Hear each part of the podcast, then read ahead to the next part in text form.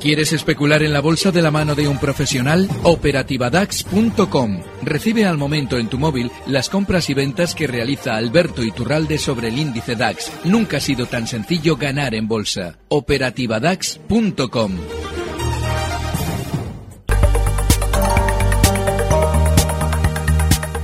Pues hablábamos de tendencias del mercado, de, posibles correcciones, de cómo intentar protegernos y ya saben ustedes que los martes tenemos una cita con los mercados, con la bolsa y, con los títulos que ustedes quieran preguntarnos a través de arroba onda inversión y de nuestro correo redacción arroba ondainversión.com. Hoy responderá Alberto Iturralde, analista independiente y colaborador de díasdebolsa.com. Alberto, muy buenos días. Ana. Tenemos eh, unos mercados eh, que en ocasiones vemos eh, que caen con fuerza, que, que, ponen otra vez a la gente nerviosa, que esa volatilidad se vuelve a mirar por el rabillo del ojo. ¿Hacemos un poco revisión de qué han pasado las últimas, las últimas jornadas? Sí, ese descuelgue que vimos el jueves es importantísimo. probablemente sea el movimiento más importante que hemos visto eh, desde el año 2012 y te diría que incluso quizás desde el año 2009, porque en el 2009 rebotábamos con mucha fuerza. Eh, fíjate, hacíamos una subida en el IBEX desde, pues estoy aquí mirando, estaba mirando el gráfico del Santander, pero para, para poner un ejemplo de un título, pero si mirásemos el IBEX, eh, el, el gran rebote que ha realizado durante el año 2009, veremos que hasta cierto punto, hasta cierto punto, esa subida desde los 6.600 hasta los 12.000, que es una auténtica locura de subida, pues eh, en el momento en el que posteriormente, justo ya en el año 2012, la subida es desde los 6.000, también proporcional hasta la zona 11.240, eh, pero de una forma mucho más eh, compleja, pues eh, lógicamente eh, ahora, en el latigazo que hemos tenido a la baja, lo que nos viene a decir es que todo eso ha cambiado. Eh, no, no tiene, no tiene el mercado ninguna pinta de volver a retomar con, con fuerza esos 11.200. De manera que lo lógico es que veamos descensos durante los próximos meses y si esos descensos se tienen que producir hasta el punto en el que todo comenzó, ese punto donde todo comenzó, la última subida importante, fueron los 8.800 puntos, porque ahí es donde efectivamente quiso romper al alza esas zonas para dirigirse hasta los 11.000, pues lo lógico es que se vaya dirigiendo la baja hasta esa zona y normalmente esos movimientos siempre comienzan con un primer latigazo fortísimo a la baja como el que vimos la semana pasada, seguido de un aumento inmediato de la volatilidad, como también vimos la semana pasada en todos los mercados del mundo. Con lo cual, ahora mismo, solamente en el mercado merece la pena eh, buscar los rebotes para ponernos cortos a poder ser. Así es que, bueno, como seguramente la mayoría de nuestros oyentes tienen habilitadas las dos operativas, la alcista y la bajista, ahora nos toca mirar hacia abajo. Pues nos toca mirar hacia abajo, esperemos eh, no tener vértigo con esa volatilidad y mirando esos 8.800 puntos que comentaba Alberto que, podía ser ese, nivel a vigilar. un detalle, ¿eh? Eh, no podemos ahora especular, por ejemplo, de hoy para mañana o durante esta semana mirando a los 8.800. Tenemos que estar, lógicamente, entendiendo que antes de recortar es todavía normal que el IBEX pueda tener rebotes hasta zonas de 10.100, 10.200. Pero vista una perspectiva global, es decir, es que ¿sabes lo que pasa? Que yo me he quedado un poquito eh, afectado por los, por, por la, bueno, pues por los comentarios que salían justo antes de entrar yo, ¿no? De otros analistas. Bueno, pues en cierto modo creo que todos coincidimos, pero visto desde un punto de vista especulativo, no desde las, los, los aspectos económicos o fundamentales, sino desde el punto de vista especulativo, ese movimiento de, gran calado del que hablaban, pues seguramente será de caída hasta la zona 8800. El problema que hay es que, ojo, para especular hay que esperar antes de abrir posiciones. Y ahora lo normal es que después del exceso bajista que tuvimos la semana pasada, vayamos viendo rebotes hasta zonas de 10.100. A partir de ahí le tiene que costar muchísimo el IBEX continuar subiendo. Hay que estar muy pendientes de las próximas semanas y de cómo se, sucedan las cosas en los mercados, siempre teniendo en cuenta eh, esas referencias que nos decía de latigazo fuerte a la baja y de volatilidad que podían marcar eh, descensos en las próximas jornadas. Teníamos eh, pendientes algunas preguntas de la, del pasado consultorio, Alberto. Hablaba. a ver, creo que, creo que los valores al final los tenía. ¿Sí? Dime cuáles serán. la primera era Dolores, que preguntaba por Concas, que es del Nasdaq, y decía que a qué precio entrar y dónde poner el stop. Eh, ¿Pensaba en el medio plazo o largo plazo? Bueno, el caso de Comcast eh, si ella observa el gráfico en, los últimos dos años, verá que después de la subida ya ha empezado a estar esos máximos, esos máximos que marcaba eh, justo uno el año en, el 11 de febrero de 2014 y el último que ha marcado a mediados de septiembre, ya esos máximos tienen menos fuerza alcista que todo el movimiento de subida que traía, pues fíjate, desde el año 2009. Eso significa que podría estar haciendo una figura de vuelta a la baja. Esa figura de vuelta a la baja se confirma, es decir, nos indicaría que el valor va a descender con mucha fuerza si rompe la baja los 47,70. Entonces, desgraciadamente, cotizando como estaba ayer cerrando Comcast en los 51,30, desgraciadamente la operativa es, es, es, está completamente alejada de los puntos clave. Con lo cual, ahora mismo estar en Comcast nos obliga, dentro de esa figura de vuelta a la baja, buscar un punto, un soporte. El soporte más eh, importante estaría en los mínimos que marcaba ayer, en los 50,20. No hay que estar en el valor, pero, pero, si ya hemos entrado, pues los 52 dólares es la primera resistencia dentro de esa gran figura de vuelta. Digo que no hay que estar porque este precio dibujando esa especie de formación tan grande, la que he descrito, porque tiene una parte inferior en 48 dólares, pero una parte superior en 58, es decir, es, enorme, bueno, pues eh, hay que esperar a las zonas de soporte importantes, es decir, a esos 48, esos 47 que citaba, para poder especular. Pero si ya estamos dentro, dentro de la figura, los 52 es una zona de resistencia en la que hay que salir y sobre todo hay que valorar que el mercado al que pertenece este título, el Nasdaq, también ha hecho esos gestos, ese latigazo bajista que nos debe hacer saltar las alarmas. Y eso indica que seguramente todos los que están inmersos dentro de ese índice, todos esos valores, esos 100 grandes, bueno, pues tienen ya que tener un especial cuidado. Pues ojo a esos eh, valores del Nasdaq. También nos preguntaban por valores eh, europeos. Abraham nos preguntaba en concreto por Intesa San Paolo, comprada a 2.33, eh, la pilló con intención de largo plazo. Bueno, eh, eso es la intención de largo plazo, sí es intención de largo plazo, ¿por qué estamos hablando de ella? Es decir, digo, no, no, quiero ser crítico, pero es muy importante tener en cuenta que debemos ser coherentes. De entrada, no se puede estar en Intesa San Pablo a largo plazo. ¿Por qué? Porque el movimiento que ha realizado durante estos meses es lateral y puede ser que sea para romperse a la baja.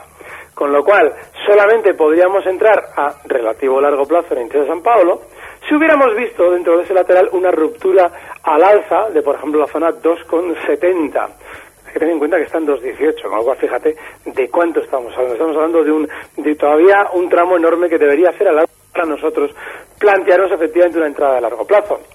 Y digo que no se puede estar de largo plazo y de hecho nos lo demuestra su llamada, porque si estuviera de largo plazo, una caída hasta, bueno, llegó a caer hasta dos, pero cuando el otro día hacíamos la, intervención el martes pasado, que era cuando, consultaba, Indesa andaba rondando los 2,20, que es justo donde está ahora, ahora están 2,19, con lo cual eso no es una operación de largo plazo. Eso es una operación que se puede convertir de largo plazo si nos hemos equivocado en el corto plazo. De manera que yo lo que le sugeriría es que en ese sentido coloque un stop razonable. El stop razonable claramente es el de un cierre por debajo de la zona 2,12, 2,10. Y no existe ni el largo plazo ni el corto plazo. Aquí venimos, en teoría, a ganar. Otra cosa es que, bueno, la operación vaya fenomenal y nosotros mm, nos planteemos un tramo amplio y, lógicamente, la operación resulte finalmente ser una operación de largo plazo. Pero a priori, plantearnos una operación de largo plazo y, luego inquietarnos cuando el valor no va como esperamos, pues lógicamente quiere decir que nosotros no estamos actuando como inicialmente decimos que nos lo habíamos planteado. Así es que esa zona 2,10 es un buen stop. Intesa, bueno, no ha hecho tanto recorte como eh, proporcionalmente han hecho otros valores, en el, digo, en el susto del jueves pasado, pero sí va a recortar, tiene toda la pinta que esos, esos 2,10 se van a romper a la baja sin demasiado problema. Yo no estaría tampoco y desde luego que si estuviera esos 2,10 son clave. 2,10 eh, clave para Intesa San Paolo, nos preguntaba Abraham. Y también teníamos a, Tesco apuntada a 2,90 peniques, nos lo preguntaba Rubén también. Sí, lo que pasa es que Tesco es un valor que no consigo, es, mercado de Londres, pero no consigo un gráfico eh, decente. El, tanto en Yahoo Finance como en Visual Chart no lo consigo localizar. Así es que desgraciadamente ese no lo voy a poder analizar. Eh, vale, lo tengo yo abierto en, en Bloomberg, pero... No, no, es un problema, en realidad es un problema de Visual Chat. Yo no sé, eh, o igual es un problema mío, que no lo sé buscar, ¿eh? que probablemente eso también, eso también es muy probable. Pero sí que no consigo un gráfico que pueda manejarlo con cierta soltura. Vale, dejamos entonces Tesco. Nos preguntaba también eh, ayer, eh, nos llegó un correo de Chema desde Madrid, eh, preguntando un poco por la operación de AENA. He escuchado que va a salir a bolsa una participación y tendría interés en saber si usted invertiría. Él tiene 6.000 euros de capital y, tenía intención de, introducirlo en AENA. No sabe qué, le puede parecer a usted. Vale. no. De entrada no, imposible. No entraría nunca. Pero sí que, eh, si por ejemplo pasara lo siguiente, hablaban de noviembre, de que querían salir en noviembre. De entrada hay algo que es fenomenal y es que el otro día me hizo muchísima gracia leer en El Mundo un titular. Ya se ha definido el núcleo duro de AENA. Es decir, ya te explicaban, fuera de ese 51% de que conserva el Estado, quiénes van a manipular el valor. Y daba las cuatro entidades, ¿no? Una de ellas era Ferrovial, otra era la Banca March, bueno, eran, eran cuatro de los fuertes. Bueno, eh, solamente, solamente entraría en AENA, primero, una vez que el valor hubiera empezado ya a cotizar. Y solo si en ese momento, solo si en ese momento a nadie le apetece comprar. Solo. Porque eso significaría que es una salida bolsa, pues como la de en su día Antena 3. Antena 3, cuando sale en el 2004 en bolsa, sale en un momento aparentemente muy malo de mercado, con lo cual acude muy poca gente a esa OPV, con lo cual esos títulos que no consiguen vender el núcleo duro de Antena 3, pues tienen que hacerlos subir para poder venderlos mejor, que es lo que debería pasar si queremos entrar en una salida bolsa que vaya a ser un éxito. Pero eso, como nosotros no lo vamos a saber durante el proceso de OPV, solamente lo vamos a ver en el momento en el que ya está en el mercado y podemos olfatear el sentimiento que hay en el mercado en torno a esa OPV, pues hay que esperar. Así es que yo en una OPV no entraría nunca, nunca, fíjate la de Alibaba.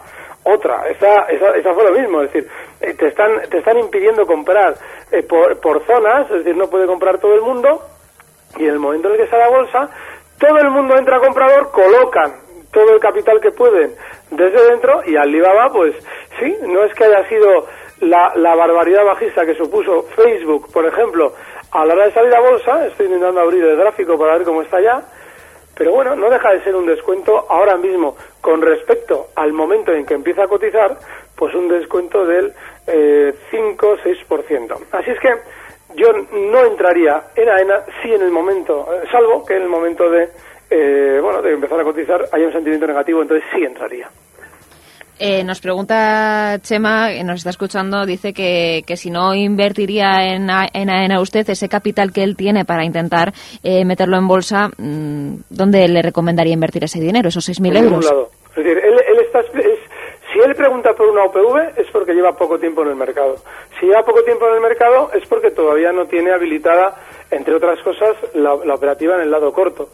Yo lo que haría ahora sería esperar durante unos cuantos días a que los índices eh, hagan un poquito más de rebote y sobre todo que el sentimiento y el miedo que nos entró la semana pasada se haya eh, suavizado, porque eso será síntoma de que vamos a recortar de nuevo y ahí abriría cortos.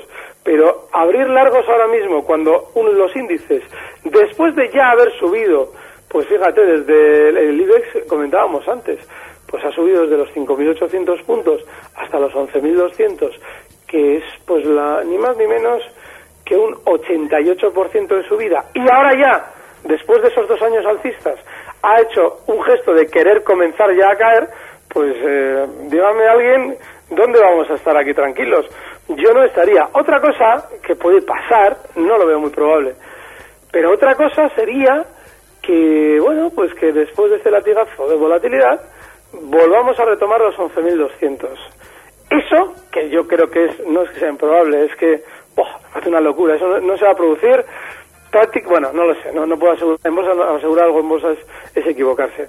Pero vamos, lo veo improbabilísimo, porque todos los índices del mundo han hecho este gesto de caída, con lo cual lo normal es que todos caigan. Pero bueno, si, si todos recuperaran los máximos, eso sería una señal compradora exageradamente importante, para largo plazo y para mucho tiempo y para seguir subiendo con, con mucho fundamento. Y ahí sí se pueden plantear operaciones de largo plazo tal y como está ahora mismo, el decir, bueno, yo tengo este capital y lo quiero introducir en el mercado a largo plazo, bajo ningún concepto, bajo ningún concepto. De hecho, que apunte todos los niveles en los que estamos hablando ahora, de los valores, y que los mire dentro de un año. Iba a entender a qué, a qué me refería.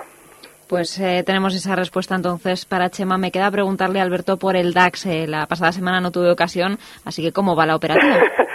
Pues muy bien, porque este mes pasado hemos hecho 224 puntos, eh, por ahí andamos, de beneficio y la verdad es que fenomenal.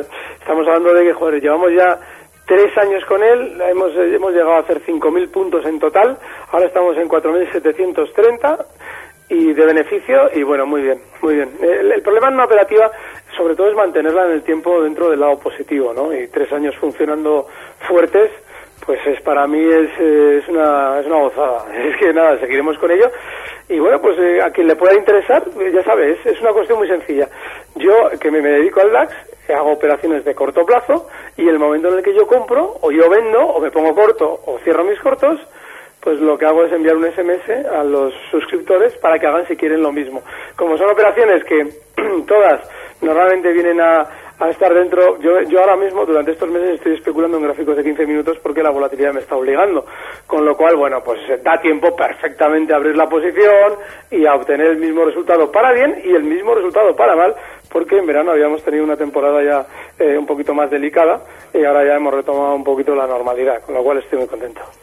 Pues eh, perdóneme, Alberto, pero justo acaba de entrar una respuesta, una pregunta y antes de, despedirnos prefiero, prefiero darle, darle respuesta. Bernabé desde Málaga nos pregunta por Repsol, comprada a 2020 y por otros dos valores. Si quiere, vamos primero con Repsol.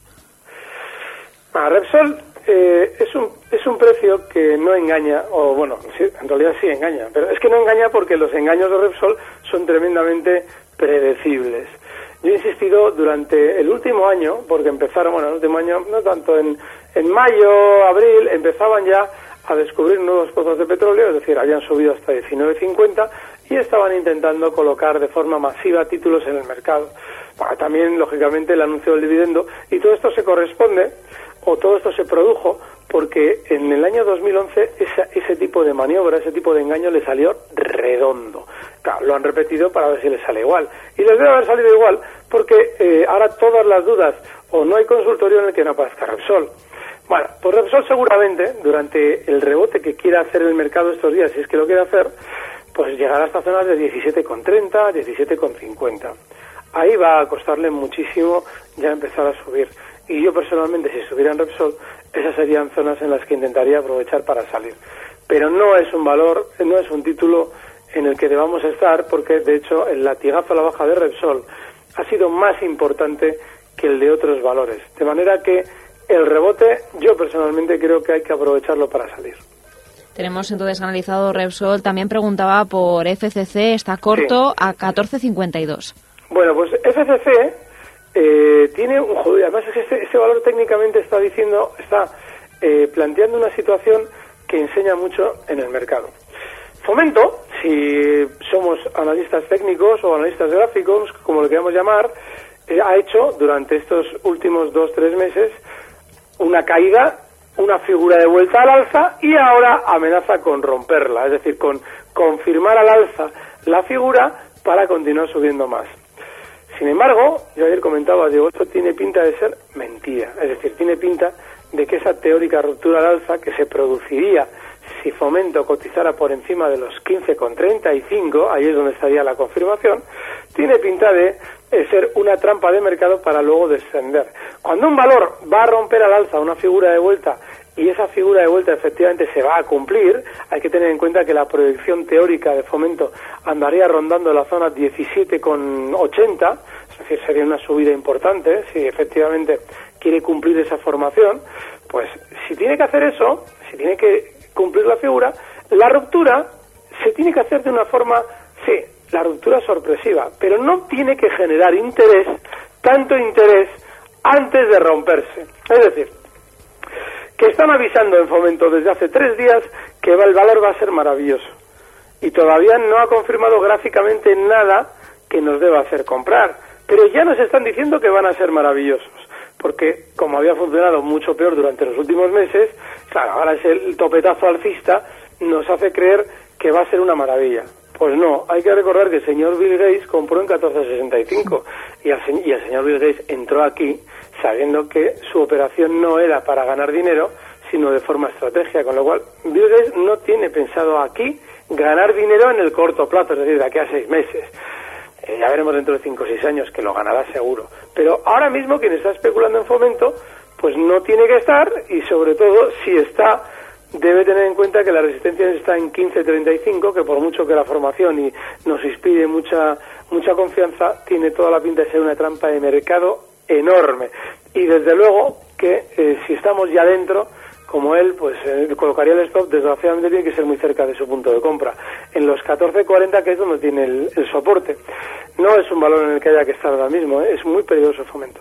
Cuidado con, con fomento. El último es un valor americano, Barrick Gold, que no sé si lo tiene esta es una minera, ¿no? ABX es el ticker y dice que ayer rebotó un 55 pero que volvía a haber eh, pérdidas y que no sabía qué hacer con ese título. Barrick Gold, que, rebotó un 55. Rebotó, pone, aunque ayer rebotó un 55, hoy vuelve a caer. Supongo que será que rebotó hasta 55, ¿no? Bueno, Barrick Gold está ahora mismo, no, además que creo que tengo la, la correcta, el gráfico abierto, está ahora mismo en 13,68. Y ayer no rebotó nada, prácticamente. Lo que pasa es que, claro, igual te habla... ¿Ese, es de ahora o es de algún otro día? no, no, acaba de llegar a las 9.54 el correo de Bernabé. este valor está ahora mismo en un soporte muy importante de largo plazo. Es un valor por el que creo que me imagino que será el mismo oyente que nos ha preguntado muchas veces. Todas las veces le hemos dicho lo mismo y por desgracia para él el valor lo está haciendo. Es decir, eh, en su momento le comentábamos que el soporte en 15.50 pues no tenía muy buena pinta. Efectivamente se ha roto la baja. Y ahora mismo ha llegado al siguiente soporte, que son 13,80 y por ahora, porque está en 13,68, todavía le podemos dar más margen, incluso, bueno, pues, no sé, le podemos dar un último margen hasta 12,40, que es todavía un 8% por debajo, pero bueno, ya sí estamos en este valor hace mucho, pero no deja de ser un valor que cae desde 55,75 y bueno, pues la más la velocidad de caída fue tan tan alta que lo que está haciendo ahora son movimientos laterales para continuar cayendo. Eh, que asuma que si no se plantea un stop puede tener aquí un amigo para muchos años. Es decir, podemos estar hablando de Barry Gold siglos, con lo cual, si efectivamente se rompe esa zona 13,70, 13,40, pues eh, le vamos a decir ya un poquito genéricamente que es muy bajista y que no hay que estar, porque no hay que estar. es un valor de un interés muy relativo, pero sobre todo es un valor que no engaña y que tampoco eh, está haciendo un movimiento o una formación que nos deba hacer pensar que va a rebotar con fuerza. Con lo cual, si claramente ya eh, durante estas semanas se situara por debajo de 12.40, pues es que el seguir dándole vueltas a, un valor así no le va a servir para nada. Yo creo que no, ¿eh? pero bueno, de todas formas, ya lo digo, es un ejemplo fenomenal de un valor en el que no hay que estar. Pues nos quedamos con esas recomendaciones y con esas respuestas. Alberto Iturralde, no le robo más tiempo y el próximo martes seguimos dando contestación a nuestros oyentes. Muchísimas gracias, chicos. Un gracias. Hasta luego. Recibe al momento las operaciones de Alberto Iturralde vía SMS en tu móvil. Operativa DAX.com.